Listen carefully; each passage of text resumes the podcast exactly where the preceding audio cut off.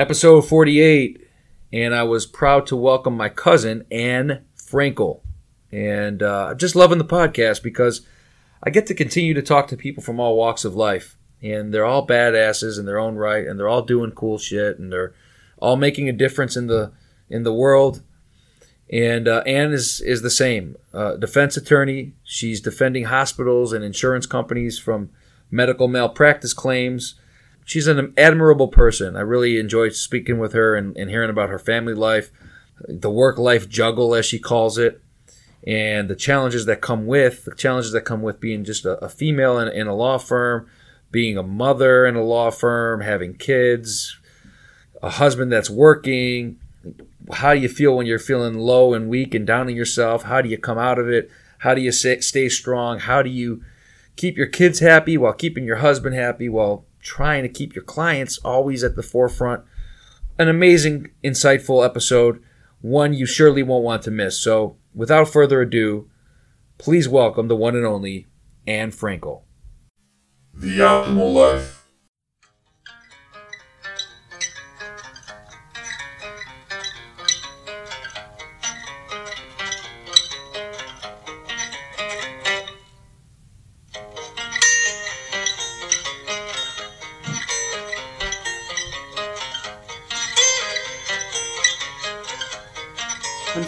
That you got to do to make a name for yourself. I mean, in Philadelphia, there's two big names: Ross Feller Casey and Kline & Specter. And I can't imagine that they only got the meritorious cases to start out with. Um, you got to take everything that walks through the door. And given that my dad is a doctor, it's not really an option for me if I want to have a seat at the dinner table. Did you ever want to? Did you want, ever want to get into that side of it? You know, when you I saw just, your friends winning multi-million dollar cases and I, I just don't. I don't feel it. I don't. No? I just. I really like representing hospitals and doctors. I feel very personally connected to them because of my dad mm-hmm. and my mom, and um, I love the medicine of it. And I just personal injury is medical malpractice for personal injury is very a very niche practice. Right. Right. So. Yeah. No, that's interesting. That's interesting. I thought I. I, I think that if I were to do it, I would probably want to be on that side like the I'm med, med the med mal side. yeah, because you know the high risk, high reward. Kind of, you, you, bet on yourself. You, you, bet on the situation. And listen, a lot of those people are obviously. Uh, there's probably ethical people. There's uh, what do they call them? Ambulance chasers. Yeah, yeah. You've got Is that. It? You've got that level of it. I think everyone starts out there because mm-hmm. you got to take everything that walks through the door in order to make a name for yourself. But those guys aren't making any money.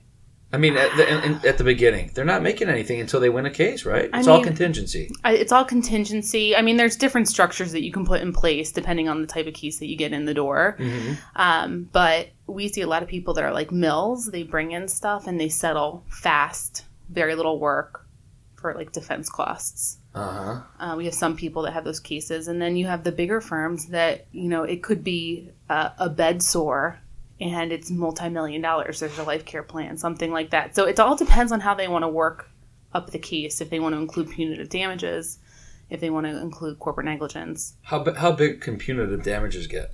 Well it's punitive so it's whatever based on the wealth of the party that is going to be assessed the punitive damages what would hurt them the most? What would hurt them enough to make a difference going forward? and punitive damages is when somebody's been so egregious like yeah, where they've so, done something so I don't know the case law in Ohio, but in Pennsylvania, it's reckless indifference.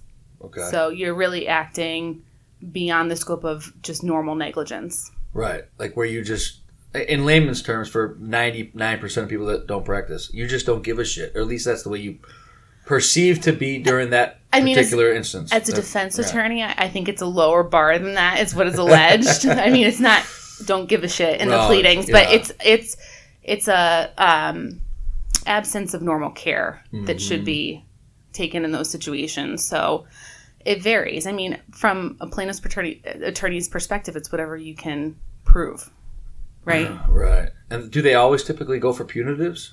I'm seeing it in a lot more of my hospital based cases because it increases the value for settlement purposes and can drive something. Why would settlement. somebody not want to go for punitive?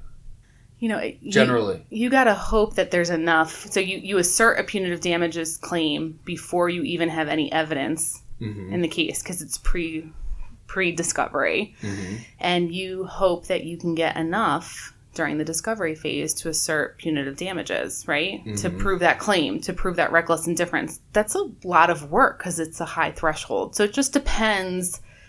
I see a lot of people throwing it into co- complaints and seeing if they can get it through the discovery motion for summary judgment phase. So you've been doing this for six years.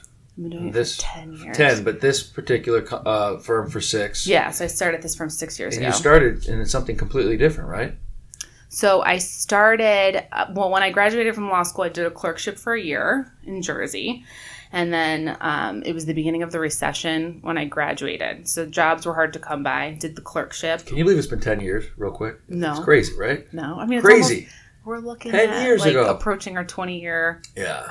high school graduation. So that's, It's so scary. it just makes me feel it, old. it, it flies by. It just flies by. I used to hear from people all the time, "Hey, enjoy it while you're young. Enjoy it," while, and I'd be like, "Shut the fuck up!" Like, well, I'm like, am I still young? I, I think I'm still I feel, young. I feel like I'm in my mid twenties. it's a mindset. I, I really, I don't feel I'm- like I'm in my upper thirties, mid to upper thirties at this point. Despite the, I don't know. the three kids.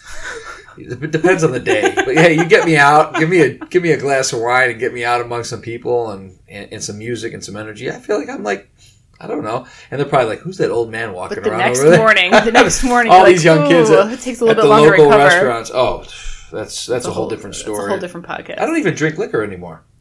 really. I don't drink liquor anymore. I stopped drinking liquor June tenth of 2017.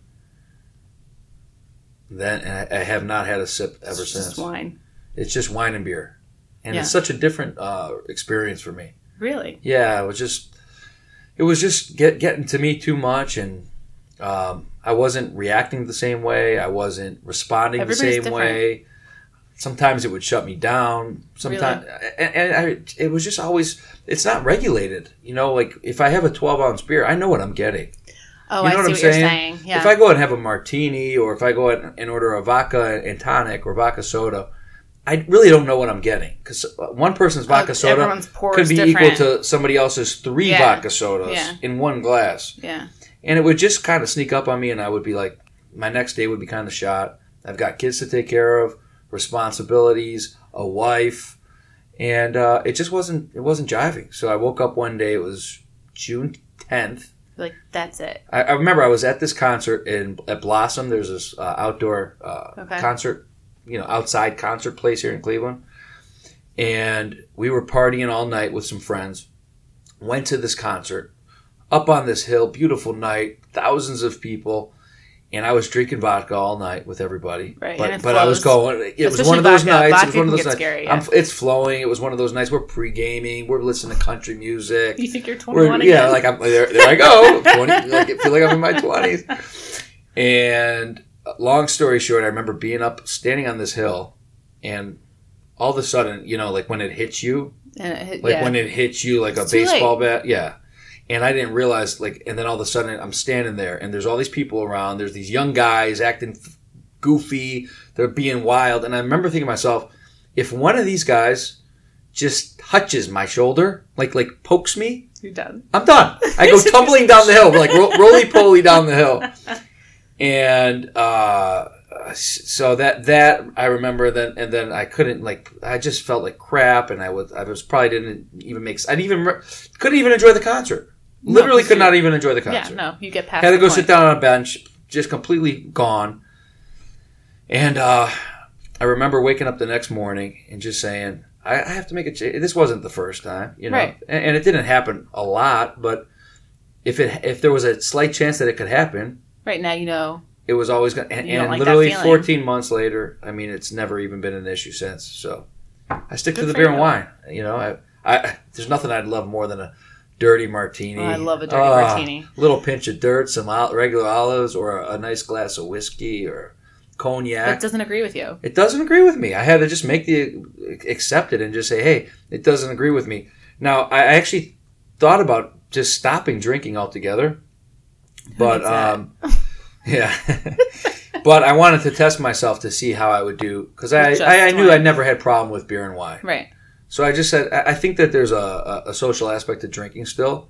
Uh, Like yeah. like you know when you go out and take a client out, Yeah. or you're meeting with whoever in a business setting, there's still something nice if you're in a group of people and everyone's having a drink, just like a, a, a cocktail or a beer or a wine. Yeah, I, I, um, I really just try to have that one glass when I'm out in a client situation, hmm um, because I'm a talker. So Not that can you. Be, no, that can become an issue. I have a lot of colleagues that do not drink at all.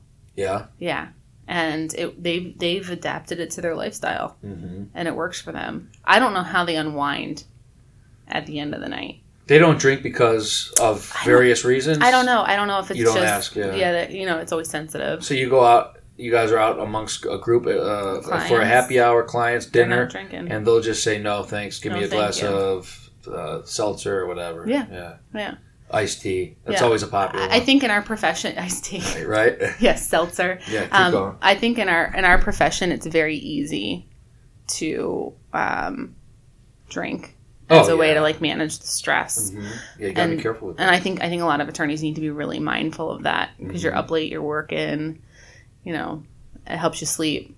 Don't they have substance abuse programs too for like or, uh, CLE training stuff like that? I in Pennsylvania they take it very seriously, Mhm. and I know that they do have like an impaired. Well, they have impaired physician programs, which I know because of my work, but they also have like for attorney practice. It's something that they very much advertise as there's this, an assistance program. hmm Um, if you find that you're using substances to cope with the stress of the Well, practice, think about what you guys are under. I mean, you, true. I prefer not to. there you go. Get, get, get the wine out, honey. I'm home. I prefer not to. I'm home. Uh, you guys have so much on your plate Mhm. at every given moment of every single day. You don't have just one or two clients. No, no, I've got like a 45 case load right now. 45 cases. 45 cases. So at least 45 people, if not more. I mean, a lot of them are, are overlap. It's the same client, like it's the same insurance company, but it's 45 different cases. Like what's what's the majority of your cases? Like what are- what are you what are you defending? So I have a lot of I have a lot of medical malpractice cases that involve um, I don't handle the most high exposure stuff. So in that case, we're talking about catastrophic birth injuries. I don't do that in our practice group. What I do are more of um, surgical errors, which can be huge. So in an abdominal, like an anastomosis case, where the when the bowel is put back together, it doesn't uh, adhere properly, and there's a leakage of bowel into the stomach Oh so those God. those can be pretty high exposure cases. I have a lot of stroke cases. Are you who's who are you defending? You defending the doctor? the hospital. The hospital. And and a lot of times it's the insurance companies that's So our client, it? our client's self-insured. Our hospital client's self-insured. So um, we defend their self-insurance. hmm But it's high exposure. I mean, you could be talking about depending on the injuries, depending on their on their um, earning income capacity, their life expectancy. You could be talking about seventy-eight million dollars. really Yeah.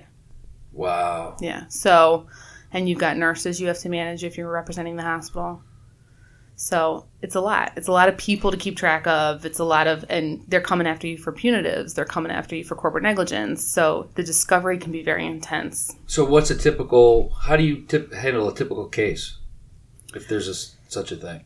So what I like to do is I like to meet with all the people involved early. So review the medical records, figure out who's involved, who, who I'm responsible for, and that would be determined by insurance. So mm-hmm. if they're under our insurance policy, I would meet with them. I like to figure out if there's any exposure in that particular person. Are they going to present well for a deposition or not? Right. If they're not going to present well for a deposition, I have to plan accordingly, whether whether it be multiple deposition preparation meetings or maybe a witness consultant, depending on the spectrum of their inability to be prepared for a deposition and testify appropriately. I get experts in line from a negligence and a causation perspective, and I work with them to develop our case. So it's a lot of conference calls. Can you say that again in English? So, Uh, I get our experts. So if it's a stroke case, for example, I would get a neurologist. I'd get a neuroradiologist. Um, I'd maybe get a PCP, a, a primary care physician, internal medicine physician to Yeah. testify to life expectancy. You're always looking to cap damages. So, you do. How many cases have you actually gone to trial? so our cases do not normally try. Right. Um, so I have taken personally as a second chair four cases to trial, and that's fairly high in the six years I've been with this firm. hmm Um, And when you say second chair, Meaning, like the, the supporting attorney on the case. Yeah. So, and a lot of and a lot of people call it bag carrier. Bag right? carrier? You're doing a lot more than carrying a bag. That's hilarious. That's hilarious. Um, so- it's like the Christopher Darden. Remember Marcia, uh, the the OJ trial? yeah. There was always like there was like uh, Johnnie Cochran, and then there was the other guys, Right. Or, or Robert Shapiro and the other guys, Right. Or Marcia. What was her? Marcia Clark. Yes. And then there was Chris Darden, the second chair. Right. So everyone's Yeah. like, oh, you know, she's Yeah. carrying the bags. she's actually doing the heavy lifting, in my opinion. But yeah?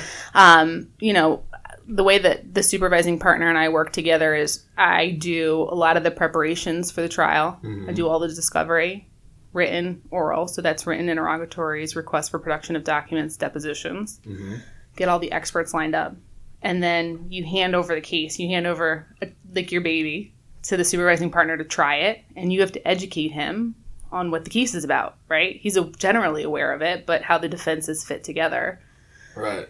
And you you sit there while he puts on the case and you hand him. And that's just because of that person's in that seat because of their years of experience, or how does that work? you know the way that uh, I so I work for a partner in Philadelphia by the name of Stuart O'Neill and he just plays so well in front of a jury and I don't have an ego about it. I'm very happy to write up the crosses write up the directs. He just plays so well. He connects with a jury so well and it's about understanding that you know he's the person. Yeah. he's the guy to do Yeah. that I'm yeah, it's about fi- understanding your strengths, right? Yeah. Knowing where you're, how to leverage the strengths. Yeah, I mean, I get, I would get um, tied up easier than he does, Mm-hmm. and so it allows us when we when we try a case together, it allows him to focus on the witness that's on the stand, and I'm preparing for the next That's got to be so riveting. I love it. that whole thing's got to I be so it. riveting. Uh, I love it. it's got to be awesome. Yeah, It's an adrenaline rush. it has to be. You don't know what's going to happen. I've been a witness in a trial recently. Really? Last year. And I took the witness stand and I went to bed. I, I could not go to bed that night. I was so Your mind's up, racing. juiced up. Uh, and this guy was trying to cross examine me about something. I won't get into the details, but th- this other attorney was trying to cross me and I just slammed. I mean, I crushed him. I crushed him. He didn't, he, wanted, he wanted to go crawl underneath the table. So attorneys either make the best fantastic. witnesses or the absolute worst witnesses. Right? Yeah. That's true. Yeah. It's true, and I w- and I knew the questions were coming. I just knew what he was going to try because you had prepared. yeah, I was prepared. There's only a limited. I was in a very narrow subset. I mean, he could have only gone so far, like one way or the other. Like You knew what I knew coming. what was coming. Right. And if you can anticipate that question and fit it I into it your ready. story. I had it all right? ready, and he and he softball right over the middle of the plate. I treated it. I was like Sammy Sosa up there. It was just unbelievable. Sammy It was, Sosa. it was just Mark McGwire, Barry Bonds. Remember that era, the golden era in baseball? no, I wasn't a Oh, baseball my fan. God. You guys were a baseball fan. That era in baseball with Sosa, McGuire, and Barry Bonds was the greatest time in baseball in my lifetime ever. yeah, you guys They were all juiced up on roids, and they would they would just go to the plate, and every every every like other ep- every game, these guys were hitting home runs. You'd be like, what? Every freaking game, every game. It was insane. I mean, they would be like one for four with a home run, one for five with a home run. That was like you on the stand. Yeah, that was me. That was me. right over the middle of the plate. Oh my god! But uh, yeah, that to me that would be such an adrenaline rush. I mean, I know you've only done it a few times over the years, but yeah, but I mean, like a deposition is like a mini get there, right? trial. Yeah, no, it takes a long time to get there. These cases can sit for three, four years. So, Mm-hmm. I mean, it's really the culmination of all your efforts. that's amazing. Yeah. Do you like what you're doing? I Do you like love this? it. You love it. I love it. Yeah.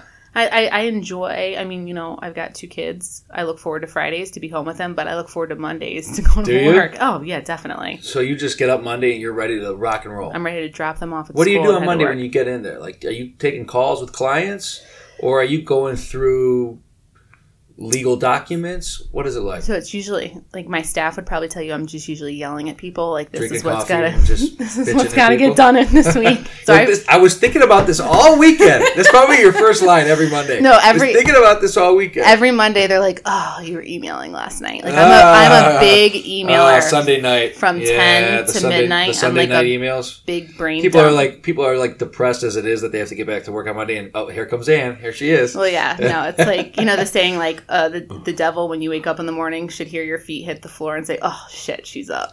You know, Exactly. that's what I try to live by. That Yeah, I, I try to come in hot. Strong. Um, I I am very organized. I've got a to do list. I've got cases that I manage, and it's like let's get shit done, Mm-hmm. hit and move. Because I because because of the kids, I only have nine to five in the office every day.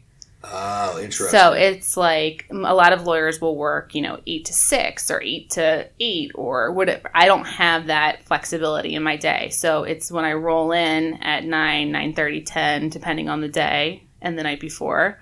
It's you know we got to hit and move. What's getting filed today? What's getting couriered today? Who's drafting this? Who's drafting that? It's more of a project management position Mm-hmm. than an actual um, legal analysis. thing, yeah, I mean, Yeah. litigation now is a project management aspiration. So it's who's doing what and when are you getting it out the door, and strategically when are you preparing those things for filing, and how how are you doing? How like how does this fit into trial? Right. Who are the, who are you dealing with? These are like uh, paralegals. So my team consists right now of um, two two women and one male, and one of the women is currently on maternity leave. And then I have a variety. I have three paralegals I work with, and then I have an, a legal assistant. So, wow, you're a powerful person. well, I guess so.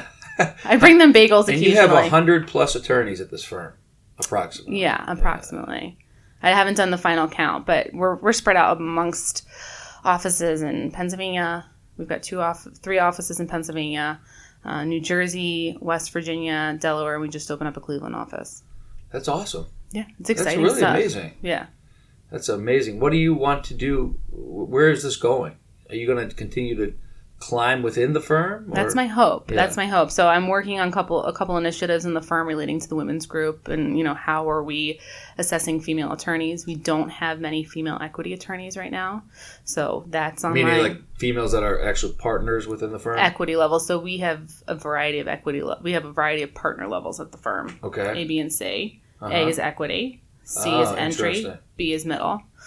So I'm presently a C level partner, um, and my goal would be to become an A level partner. Now, when equity means like actual ownership stake in the firm. That's my understanding. Yeah. Yeah. And what's B? What's middle? You get different perks. It's like the middle. It's your next step. Oh, so there are different perks associated with that. Um, you know, title is always a Yeah, thing. no, that's fantastic. You know, um, is there one managing partner, uh, obviously, for the whole firm? No. Well, there's one managing partner for the whole firm, but it really goes by office. So, like the Philadelphia office operates somewhat autonomously.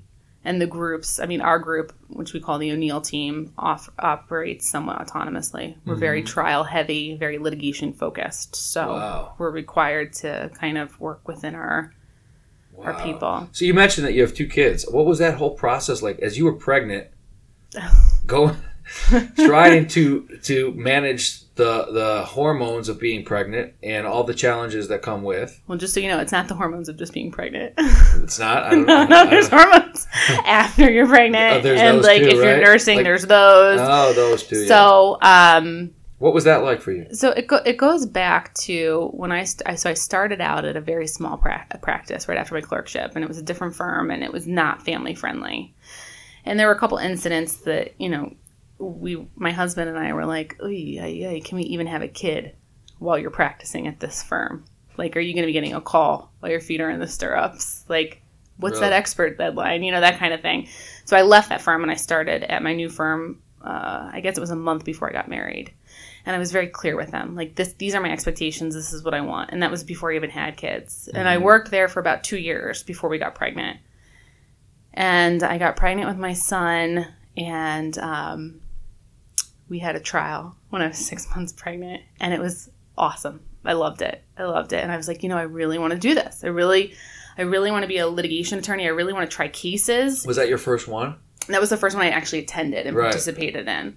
And um, I felt like I had, I like, you know, wanted to tell my son that I was pregnant with him when I tr- second chaired my first case. And, um, and then afterwards, when he was born, I was like, I don't know. Do I, do I really want to be a litigation attorney? Can I balance being a litigation attorney and a mom the way that I wanted to be a mom? And I entertained an offer from a client to go in house. And I, I spoke to my husband about it, and my husband was like, I, I just, you never really mentioned to me that you wanted to be in house ever. Mm-hmm. Like a general counsel? Yeah, yeah. Mm-hmm. And are you sure you want to do this? Are you sure you're doing this for the right reasons? And then I talked to my parents, and my dad was like, Annie, you, you never mentioned to us that you wanted to be general counsel. All you ever said that you wanted to try cases. So I declined the position mm-hmm. and um, just kind of muscled through it. And then I got pregnant with my daughter, and uh, we were about to start a case when I, I was 12 weeks pregnant. We were going to go to trial on a case, and I was really close with my supervising partner Stuart, and I said, I got I got to tell him that I'm like I'm like just pregnant. So I said, I want you to know that I'm pregnant and that the, the case is going to be okay. Like I'm still going to second chair the case with you. It's going to be okay. Right. And I did it, and it was another great experience. And that was your second one. A second kid. So your yeah. second, but no, your second case too. Second. yeah, so like I've been times you were pregnant, pregnant. for like almost all my trials. hilarious. So it was a great experience. I was really like exhausted at the end of the day, but I Uh-huh. felt so Energized, alive. I alive, yeah. and then the day that we found out that my daughter that we were having a girl, I found out I was going to be named partner.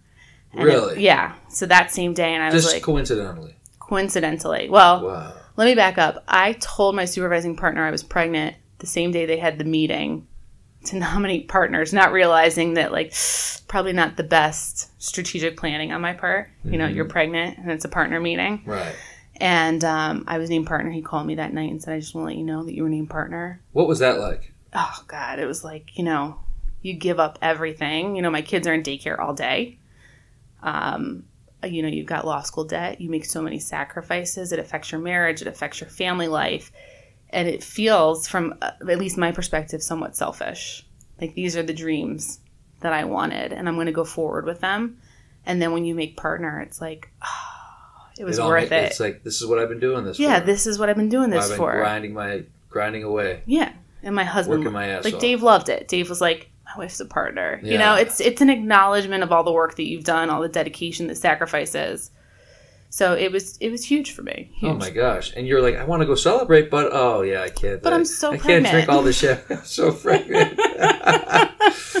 wow, that is incredible. That is incredible. So, how long did you practice when you were pregnant? How long did you take it till?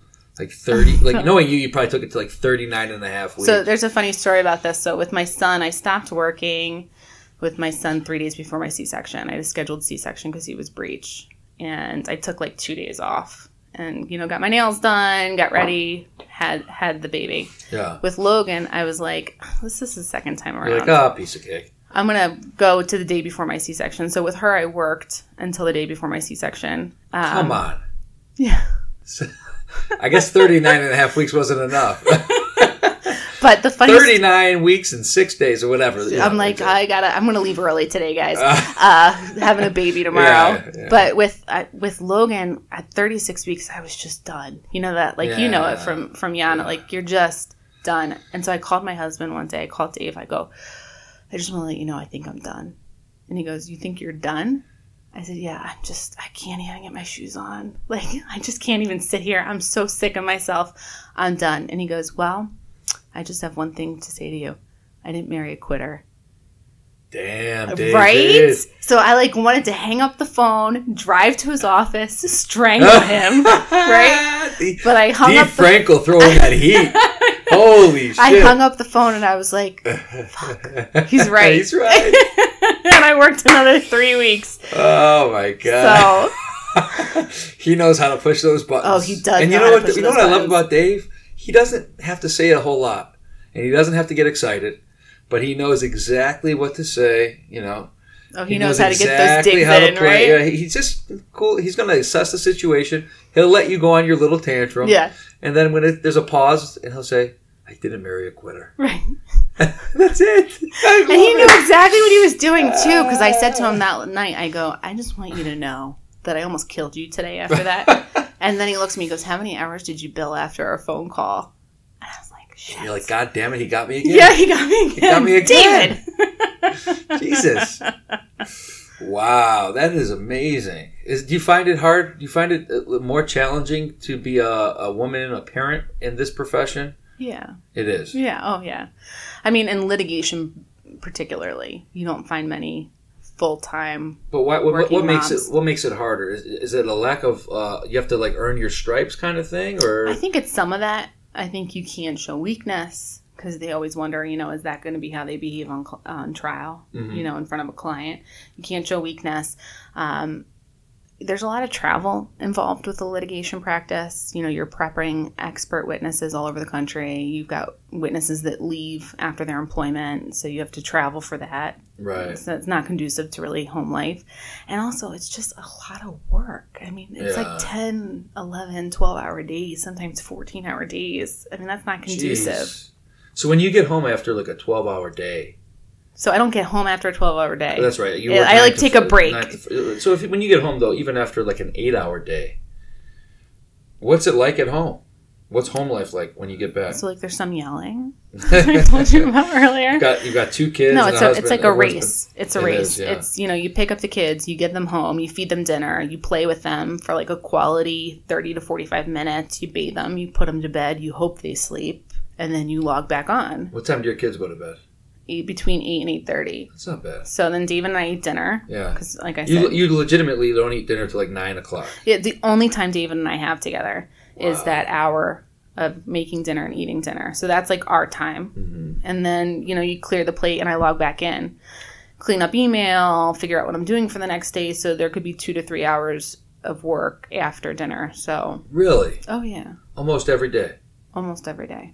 Wow. That's when I get some of my best stuff done. Damn, girl. Yeah. That is insane. That is insane. I like it. It's quiet, you know, and People uh, don't realize the sacrifice that people like you or other people that are working, especially in the service industry, and you have all these real people's lives on the line. know, people are people are up in the middle of the night wondering about their cases. Yeah. And I always say You wake them, up and like take notes on it, on different things. You know, I'm not. I when I go to sleep, I'm asleep, yeah. right? And like, unless there's a kid waking up in the middle of the night, I You don't never like wake up because my the guy Joe Triscaro who came on and said there's times he wakes up in the middle of the night and he'll just start jotting stuff, Yeah, stuff not, down on his phone. Once I'm down, I'm down. Yeah. That's like It's face smart. I think it's it's healthy that way. well, I, I, it's just I sleep through the night. Like once I You're go to so sleep, tired. I sleep. That's it. Yeah, that's just how I am. I mean, I do a major brain dump before I go to sleep. So like when I'm shutting it down for the night, there's notes about the next morning, and so it's I, I use it as a brain dump. Mm-hmm. Anything that's on my mind goes down on paper, and then I shut it down. I have a glass of wine, and I go to bed. Yeah. You need that glass of wine. I definitely. Don't you that. wonder? Back to what you said before. You kind of don't you wonder how these people unwind? I mean, it, alcohol is okay if you use it in the right way and, and don't abuse it. For me, it's like a hard stop. Yeah, So like I have my glass of wine, watch a little bit of TV, or you know go through uh, Amazon, order whatever whatever exactly. whatever pops up on my feed, if you know Facebook, Instagram, and then I go to sleep, Mhm. and I'll sleep through the night. I don't wake up and jot notes typically. Right. I mean that's Amazing. that's a nice way to do things. Yeah. but it's just never. What a busy day you have. Every single day is just Yeah. crazy. It's constant. but you don't. If you if you were not doing this after all these years, like if tomorrow somebody came to you and said, "You're done," you Like have you don't just- have to work anymore. you don't have to work anymore, and good luck. Your kids are going off to school. I, I think you would probably drive yourself crazy. yeah, it's funny. Like, well, with with Sebastian, after Sebastian was born, it was like, do I go back to work full time? That kind of thing. And Dave was like, you're going back to work full time, Mhm. right? We need you to go back to work full time. After Logan, Dave said, let me tell you something. If you were to stay at home. I'd come home and you one day you'd be like, I chopped down a tree in the backyard, and the next day you'd be like, I whittled it into a dining room table. Like it's just. I'm so high. I mean, you know my mom. Yeah. It's the same. We're cut from the same mold. It's so Right. high productivity Mhm. that I don't think I don't think being home with two kids would be enough for me. Right. Because the I need to check something off my list. Yeah. With yeah. kids, the laundry's never done, the dishes are never clean, the house is never clean. There's always another diaper that needs to get changed. It's never. It's never. Uh, it's a non non-stop cycle. Non. I, I look at Yana and I say, I mean, it's crazy what she's done. She's On the go flip go side, go. it's, it's nonstop. It's- Like you said, it's like a rabbit hole. Like that's a really interesting point. Yeah. Like in a profession, in a career, we're doing the same stuff. You and I, we're checking things off boxes. We're getting stuff off our plate. Yeah, there's going to be. It's going to recycle. There's going to be the next thing and the next thing. But there's there's a start and a finish.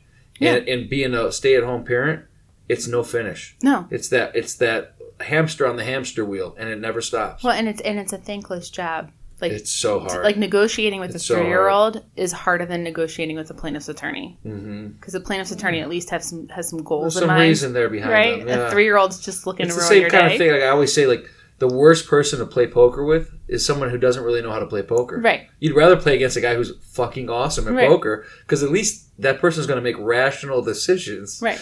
You're Right? I mean, I mean, that's why I like going to work because Yeah. you deal with adults, right? Mhm. You can have a, a hot cup of coffee. yeah, If you want to eat, you go eat. yeah, and it You gives know? you it gives you that it's a it's an outlet. It's clearly an outlet. It's a Oh place to yeah. I mean, it's like I had I had a plaintiff's attorney notice my deposition the other day because I signed a verification while I was waiting for my client's verification. So I just you know affirmed that it was true. Mhm. They sent a notice for my deposition.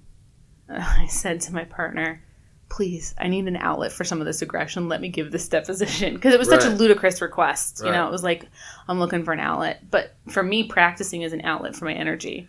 So the deposition is it's kind of a mini. You're just you're um, going after a witness. mean, so I usually defend depositions. Oh, you defend it It's Right, because I'm on the defense side, so I prepare all the witnesses. Okay.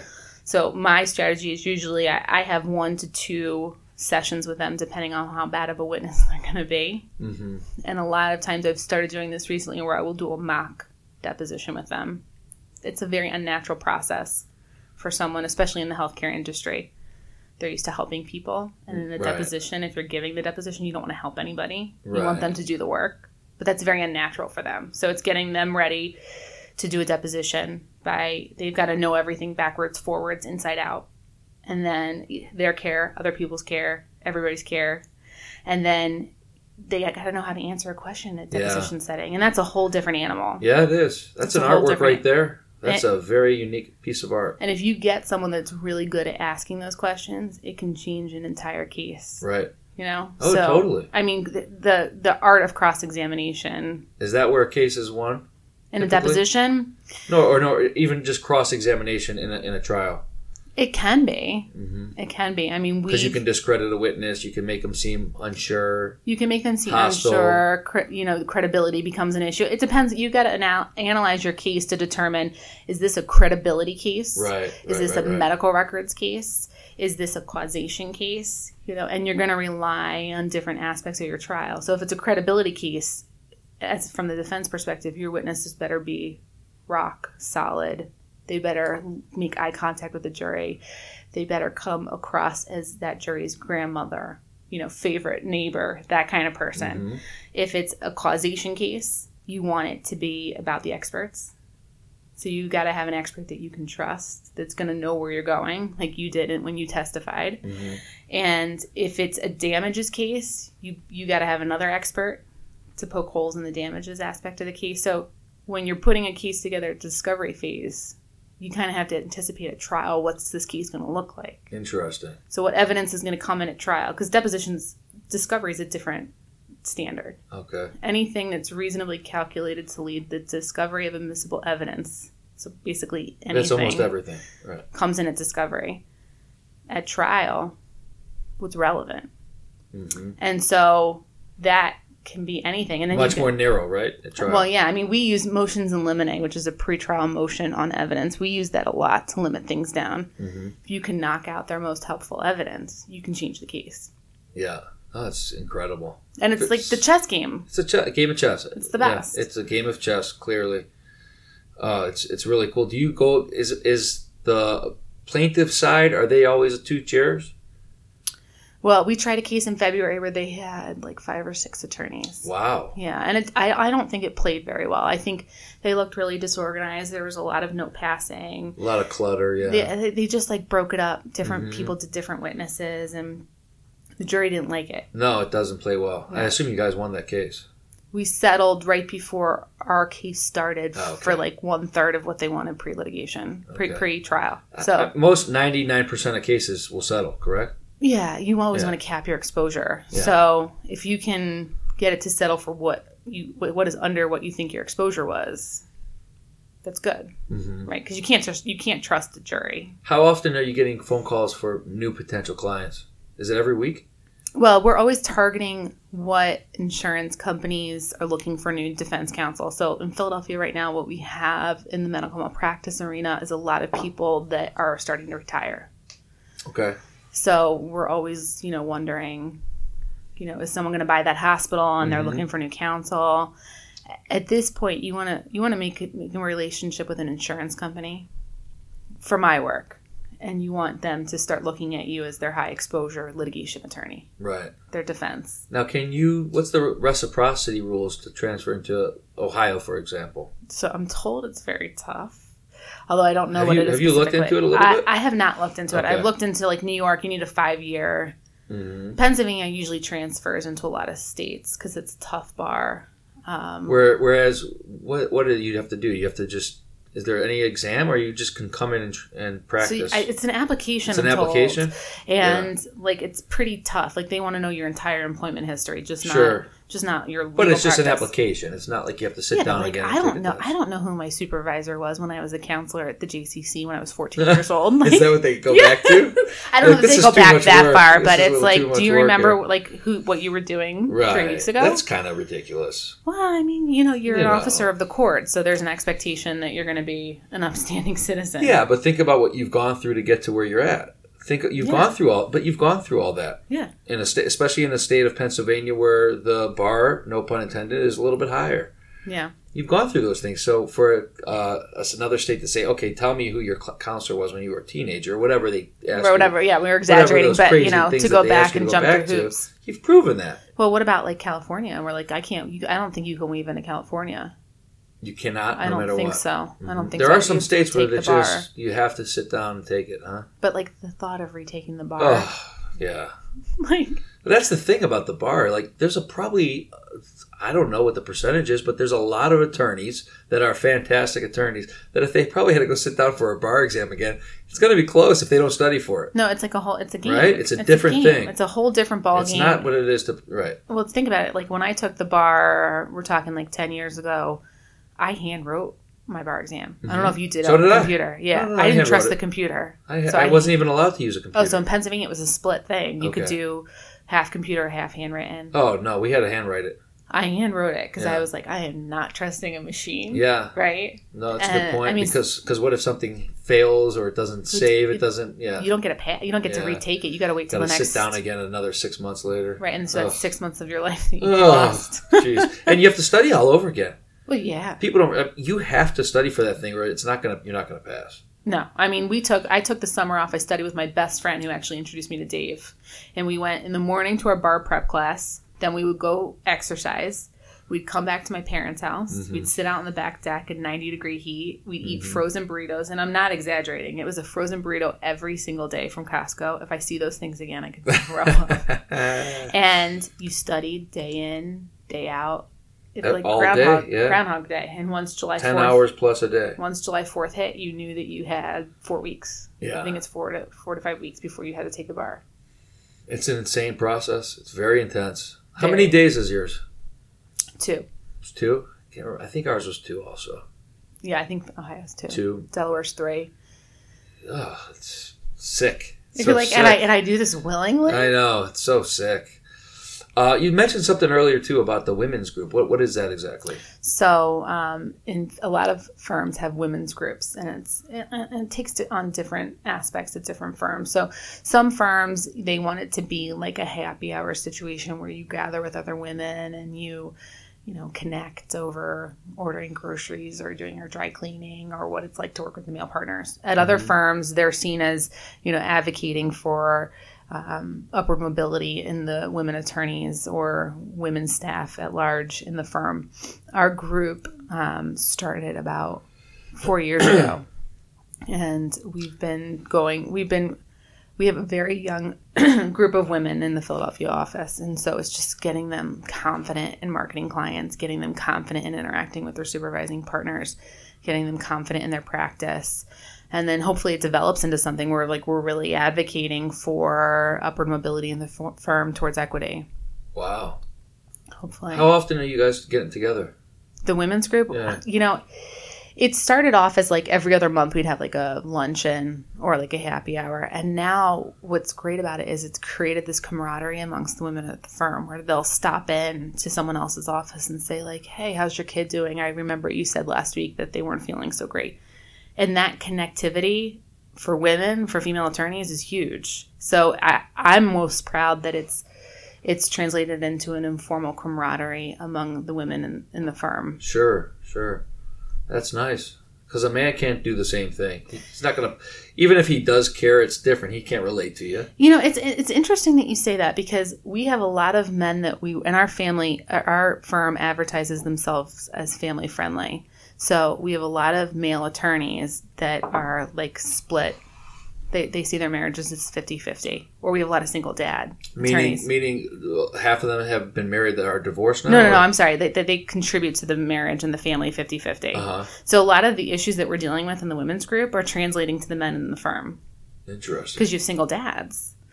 So like if you're if you're a mom uh, you know i'm a full-time working mom but I, I have a f- like not necessarily a firm flex arrangement, but I can come and go as I please as long as I meet my hours. Mm-hmm. That translates to some of the men in the group. sure If their wives are traveling for work, they need to be able to pick up their kid. So establishing that, you know, especially in an hours environment, you get your hours in, you get your work done.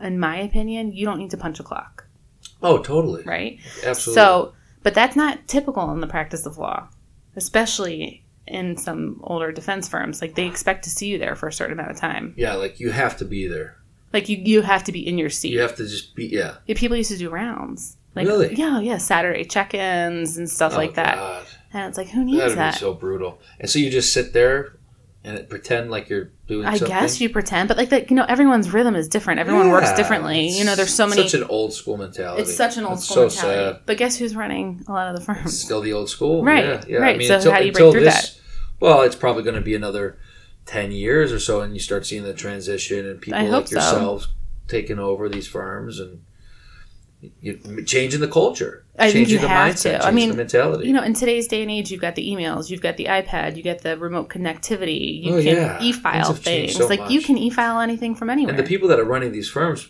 half of them don't even understand what the technologies are yeah, they don't I- understand linkedin they don't understand the social our stuff. firm's pretty progressive. Our firm's pretty young, but there is that mentality. There's also the mentality someone else brings in the work. Well, I knew them from Little League 10 years Oh, ago, so I'm going to take 50% of that. come on Oh, yeah. still have that going Oh, on. there's that still going on, and you got to fight against that. So, I mean, I'm pretty happy with our firm and the way that they've handled a lot of things, and I think it's all who you work for No and doubt. advocating for what you want out of your doubt. work life situation. so are we going to give it a shot for number three or are you guys Oh, uh, on the record, huh? the On the record. There are, a little drum roll. Um, oh man. you know, there's people out there that are like, "Is this her pregnancy announcement?" I didn't realize that there were so many people anxiously. Oh my God, it's like- it's- You didn't realize this podcast does uh it does stretch across the world. Yes, so- it does. So, well, if if we were on the same timeline that I was with my first and second, I'd probably be getting pregnant again this summer with the third. But that Mm-hmm. Which was what every couple years. we were like doing one year off, one year on. Yeah. But it's not happening right now Yeah. Because it's just I'm let's like just let's just squash all my the my my bucket floweth over. TMZ over. was trying to you know. Yeah, they were outside. over- yeah, they wanted to know what's going No, on. I mean I think you know three's hard, Oh my god. Two's so hard. Yeah. one's hard. It's all relative, hard, yeah. but it's just like you know how much more space do you have in your life? I mean, I think we'll. I think we'll want three eventually, but it's going to be a stretch. There's And no it- doubt if you do have a third, you'll probably be on trial doing something. I'm probably be on like delivering on a trial. Well, we tried a case in February, and it was one of the first cases I had tried without without being pregnant. And I Mm-hmm. said to we were getting ready, and I said to the guy I was working with, I go, I just want you to know, I'm not pregnant. That's hilarious. so what's that? Have you gonna be always like? been the second chair in all the cases you've tried? Yeah, I mean, our cases are so high exposure, Yeah. and there's a lot of publicity What's the, involved what with kind of exposure? Um, you said eight million. yeah, we're looking at like it can be upwards to like 15 million. Jeez, Um, and that's pretty wild. and that's like all what you project, right? Because none of them really hit. You either settle or Yeah, you get a D. Um, but we haven't had one hit. I mean, we had one hit that was like a million, but. You know, you're really nervous about a runaway jury, especially in some jurisdictions. what do you mean by runaway? they can just they get pissed off at one witness and they'll just the money starts piling up The, you know the punies start the coming. in. punitives come in they, they assess corporate negligence very high or they you know take a life care plan that's 1 to 3 million and they award 3.5 you know so it adds up fast and Oh, yeah. you don't want you don't want your name attached to that so um it's a lot about, and I think you got to know who's going to play well in front of a jury. Yeah. Who's got, and It, it is. It's a it's a big show up there. yeah, it's all show. It's all emotions. The people that are making the decision, the, the eye jurors. contact, It's all emotional. you know how you These aren't posture. robots. Yeah. So, I mean, I don't, I don't really, I don't really care. What's your relationship like with the other side, the plaintiffs' attorneys? It varies. Mhm. It varies. So I try. Um, I'm naturally like a friendly person, but I'll, I can get a little bitchy, right? So like I'll zing you, like I'll file a motion against you, but I'll t- I'll call you and tell you it's coming nine times out Oh, of that's ten. so sweet of like pick up the phone and like like be like, listen, we're not gonna be able to reach an agreement. I'm gonna file a motion. We'll duke it out in court. That's my whole thing. Like let's Mm-hmm. duke it out in court. Your case is so great. Let's try it. You know, I want the fight hmm and I want it to be legit. Um, I, I don't engage in smack talk. You know, I try to be pretty friendly. The people on the other side have kids too. They've got a husband, they've got a wife, they've got a home life. This Right. is just a job for most of us, Mhm. right? So, like, It's, it's, a, job that's, but there's a lot of things tied to it. You guys, if you care about it like you do, yeah. you treat it like it's your. I mean, this is really your. I treat it life like my baby, but when I go home and I'm with my kids, Yeah. it's off. Mhm. So, and I don't send I don't send emails to opposing counsel late at night. Mhm. They get time to go out the next morning during business hours That work-life balance is such a tricky thing, isn't it? Or juggling. I mean, Yeah. I, people take offense to the term work life balance. People are looking for it, there's no balance, Yeah. right? Balance, you know, suggests a continuity. There really is no continuity in work life balance because it's all depending on deadlines and you know what stressors you have at home, what stressors you have at work. But it is difficult, and it's you know, there's a book out by Laura Vanderkam who I like a lot of her stuff, and she talks about the mosaics. Like if everything was a tile, where do you put your tiles? Mm-hmm. So if working out is a tile and and you know working is a tile or spending time with your kids is a tile or sleeping is a tile, how do you fit those pieces in during a full week? And so I take offense to balance because I think it suggests a continuity of you know structure that just Right. doesn't exist. It doesn't exist in my world. Maybe it Where, exists for where some everything, people. where everything's not equal. You, you look at balance as everything being equal. Yeah, and it's not equal. There's Okay. some days where like I don't see my kids. Right. There's some days where I'm with them for most of the day and I work, you know, a few hours a day. If they have a doctor's appointment if they're sick, if they need, you know, some extra time with me, I may not work as much that day. So there's no balance in that day. Right. The work, the work-life juggle is that what you call it? I guess. Yeah. The struggle. Whatever, it, whatever it is. Get you done. I don't Yeah. know. It's just I mean, you just gotta do what you gotta do to get through the day, Yeah, and and you have that- to, and you have to choose when you're checking out to be with the kids and when you're not. Yeah, Right? I mean, I mean, like my like simple. Sebastian, my first never slept. yeah, And when we when we got a sleep consultant, they were like, you know, it's an anxiety issue, and that's really hard to hear as a parent. Your kid's not sleeping because they have anxiety. But I realized that the time I was spending with him, I was spending on my phone, spending my computer. I was organizing documents because I thought he was like only one. You know, Mhm. what is you give him the chicken nuggets? Yeah. You talk to him while you're organizing the papers. You know, it wasn't enough for him. So I had to shut all that down. I had to focus on him exclusively, and then interesting. he started sleeping through the night. Really? Yeah, it was huge. Wow. Yeah. So, you know, it's there's no defined schedule. It changes every month in our house. And it's and it's always who's chipping in more, David or me. It's Mhm. never equal. hmm It's never equal. It equal. all depends on the, the day, the week, or the month. the yeah. energy levels, the Sure, stressors. Yeah, yeah. You guys have a lot on your plate, uh, no doubt. But I, I think you probably wouldn't have it any other way. No. You love what you do. Yeah. I You're love what I do. I'm energized about it. It gives me purpose. Mhm. Um, I think it's one of the best things for my marriage to have me working full time. Mhm. Remember, Um, you're not a quitter. You're not a. I didn't You're marry a quitter. I didn't marry right? a People are probably listening to this like, Who's this guy? I didn't marry a quitter. No, but I mean, it Oh. takes someone to support you like that, right? You It's- have to. You have. Sometimes you just need that. You need that I'm gonna put. The, yeah, I'm gonna put you right back into your place. Enough Well, he the bullshit. often. Enough of the bullshit. Like, like, okay, you've been listening to too many stories from your colleagues today. Right. You've been listening, watching too much reality TV. Like Get off your Instagram. Like, here's the real shit. Here's the real shit. When I was studying for the bar, I said to him, "I think I'm going to fail." hmm he goes, "You know what? You're right. You Yeah. are going to fail." And I was like, "What?" And he goes, if you think that way, then you're gonna fail. This, and I'm this just guy's a fucking pro. maybe you should This have him on the pro. podcast. Holy shit. Motivational speaker slash husband. Where do uh, people reach you uh, online website? So our website is burnswhite.com and um, my information's on there Anne Frankel. And uh, they can reach out by phone or email, perfect. snail mail, Perfect. Yeah.